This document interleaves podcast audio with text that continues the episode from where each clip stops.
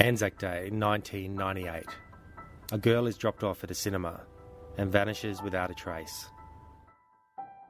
18 years later, there's no body, no answers, no justice.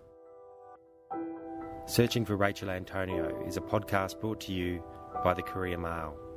Starts Monday, November 21.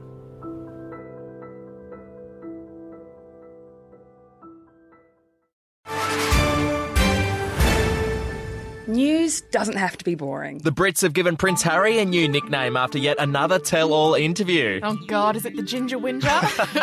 Let the team at news.com.au get you up to speed each day with their podcast from the newsroom. a couple were busted joining the Mile High Club. Well, I guess they can't fly Virgin anymore. Politics, sport, red carpets, royals. Get all the goss in just a few minutes. Follow from the newsroom wherever you get your podcast from.